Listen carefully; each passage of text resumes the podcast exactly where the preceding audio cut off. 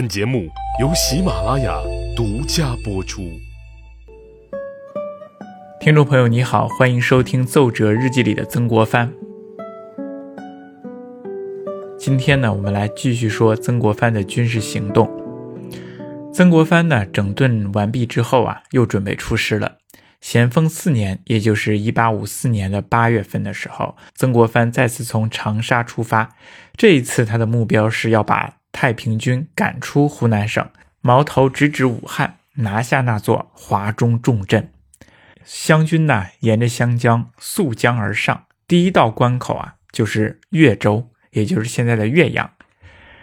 湘军的装备和训练明显是占优势的，毫不费力的就拿下了岳州。太平军退守要塞成陵矶，在成陵矶这个地方，双方展开大战，湘军是一战而胜。那么在这里呢，我们就不得不提塔奇布这个人。成陵矶这个要塞啊，被太平军占领着，是由太平军的名将曾天养驻扎。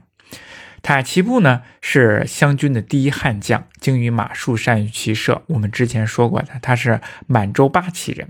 他现在呢，仍然保持着其人入关以来的那种勇猛。曾天养、塔奇布，一个是太平军的猛将，一个是湘军的悍将，两者狭路相逢，似乎太平军的曾天养的气势啊更胜一筹。曾天养当时已经是年过六十了，但是老当益壮，起义以来屡次获得胜仗，威名远震。那么这一次他们打仗，谁会胜呢？成陵矶一战呢是短兵相接，打的是异常激烈。战斗刚开始，太平军主动杀向湘军，可是湘军呢武器装备优越，凭借着火箭压制住了太平军的进攻起点。曾天养啊这样一看是大怒，他亲自来到了战斗的第一线，远远呢看到了湘军里边的将领塔奇布。曾天养大喊一声：“拿马来！”他持枪上马。冲入敌阵，直刺塔奇布。那塔奇布呢？一看着曾天养这气势啊，也是吓了一跳，急忙是拔马躲避。曾天养的长矛刺中了塔奇布的坐骑，但是这个时候啊，塔奇布的亲兵却抓住了机会，刺伤了曾天养。哎，让他是马绝人倒。那么这样一来呀，湘军的士兵乱刀将曾天养砍死。我们看。太平军的一代名将曾天养就这样去世了。两战对决，统帅战死，对于义军的伤害是致命的。所以说，曾天养的战死对于太平军的打击非常大。太平军顿时啊人心摇动，军心大乱，那么再也没有什么斗志跟湘军争锋了。那么就在这个时候，湘军是一鼓作气，塔奇布率兵分三路扑向太平军。太平军呢防守不住。就不断的往后退，退退退，就退到了武汉这个地方。如此顺利的进军呢，让咸丰皇帝是喜出望外。他想，曾国藩这个人呢，真的是了不起。湘军欲出，居然取得了这么好的进展，那么这得赏，要论功行赏。于是，咸丰皇帝呢，写下谕旨来赏曾国藩为三品顶戴。八月初一，谕旨发了下来，说。逆贼与成陵矶等建筑陵垒绵亘二百余里，经官兵于数日之间悉数荡平，奸侵贼匪数千余名，办理甚合机宜。塔其布交部从优义序，曾国藩着赏给三品顶戴，仍着统领水陆官军，直捣武汉。我们看。这是咸丰皇帝给曾国藩的赏赐，也就是说，赏赐他三品顶戴，让他赶紧率领着水陆各军直捣武汉。那么，对于这样的赏赐，曾国藩是个啥态度呢？他在八月十九号的时候呢，专门写了一篇谢恩折，叫做《公谢三品顶戴恩折》。谢恩拒绝了，他的主要理由啊，就是说我目前正在丁忧。莫迭从军已经是不得已而为之的事情了。他说：“臣之方寸常复旧于神明，虽治军数月，莫迭素冠，尚如李卢之旧，而夺情逝世，此心终难自安。”说的就是这个意思。也就是说，我现在正在丁忧守孝，我蓦迭从军就已经很不应该了。你现在呢，还来赏赐我？那么同时啊，他在这篇奏折当中还提出，目前军事取得的胜利都是塔奇布、罗泽南这些人的功劳，我自己其实是无功的。那总的来说，这些胜仗为什么会打出来呢？是因为仰仗皇上天恩。所以说呀，他是不接受的。那不仅如此呢，曾国藩还提出，如果战斗胜利之后，他还要辞职回乡进行守孝。他说：“倘借皇上训诲，办理日有起色，将面暂次扩清，即当据实奏明回籍，不行心丧，以达人子之至情，而明微臣之初志。”总的来说，是我不接受这个三品顶戴，因为我现在正在守孝，不能跌，而且我也无功。那皇帝看了这封奏折之后啊，是非常的感动啊。他回复说：“知道了，孰不必如此固执。汝能国而忘家，鞠躬尽瘁，正可谓汝亡亲之志。尽孝之道，莫大于事。仇庸保疾，国家政令所在，断不能因汝请稍有参差。汝之隐忠，朕知之，天下无不知也。”那这句话我们翻译下来的意思就是说，哎。皇帝说：“哎呀呀，你其实不必这样。天下最大的孝道就是过而忘家，鞠躬尽瘁。你现在的难处，朕知道，朕能理解。我相信天下人也都知道，也都能理解。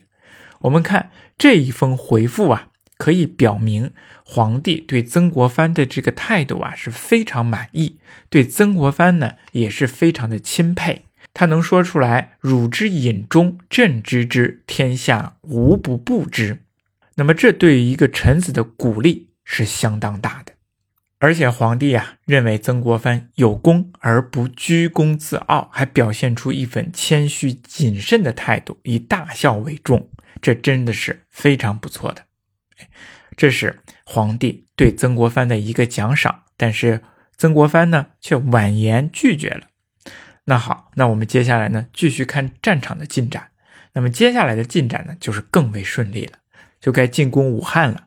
武汉、武昌、汉口这些地方是湖北的省会所在，被称为九省通衢呀，扼守长江的上路，地理位置是至关重要，成为两军对垒争夺之地。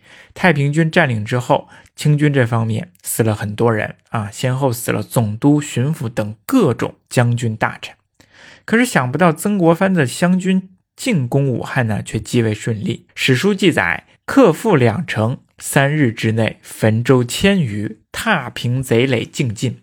这句话虽然短，但是他所取的成就是非常大的。他拿下了武昌、汉口这些地方。那么这场胜利呢，是前所未有的。皇帝听后高兴啊，还得赏，赏什么呢？曾国藩着赏己。二品顶戴，署理湖北巡抚，并加恩赏戴花翎。塔奇布着赏穿黄马褂，并赏给其都尉世职。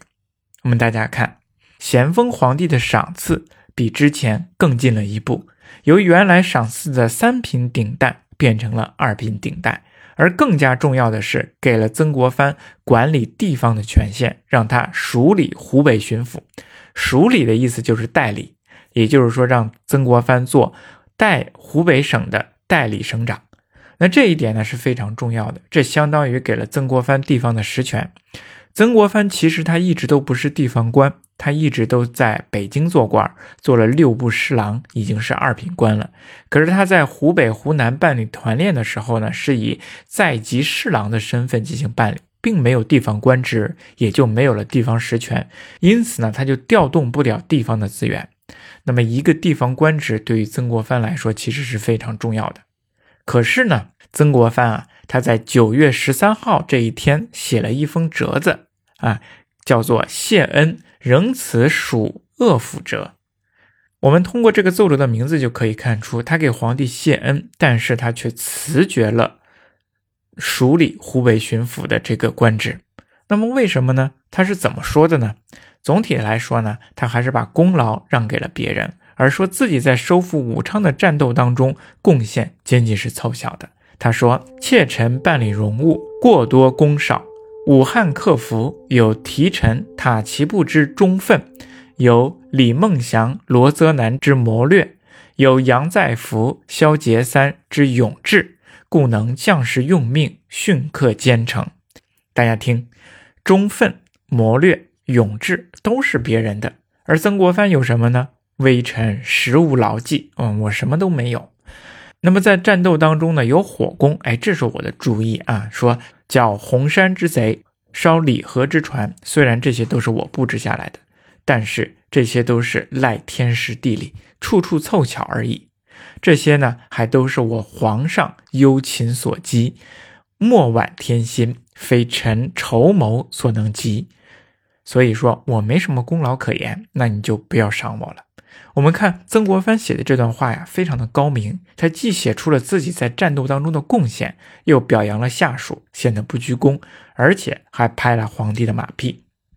那么，对于皇帝授予的署理湖北巡抚，曾国藩说是于公事毫无所益，而于私心呢，万难自安，因为他还在丁忧守孝阶段嘛。曾国藩就又阐述了自己的一些难处，请求皇帝啊收回成命，让别人来做代理湖北巡抚。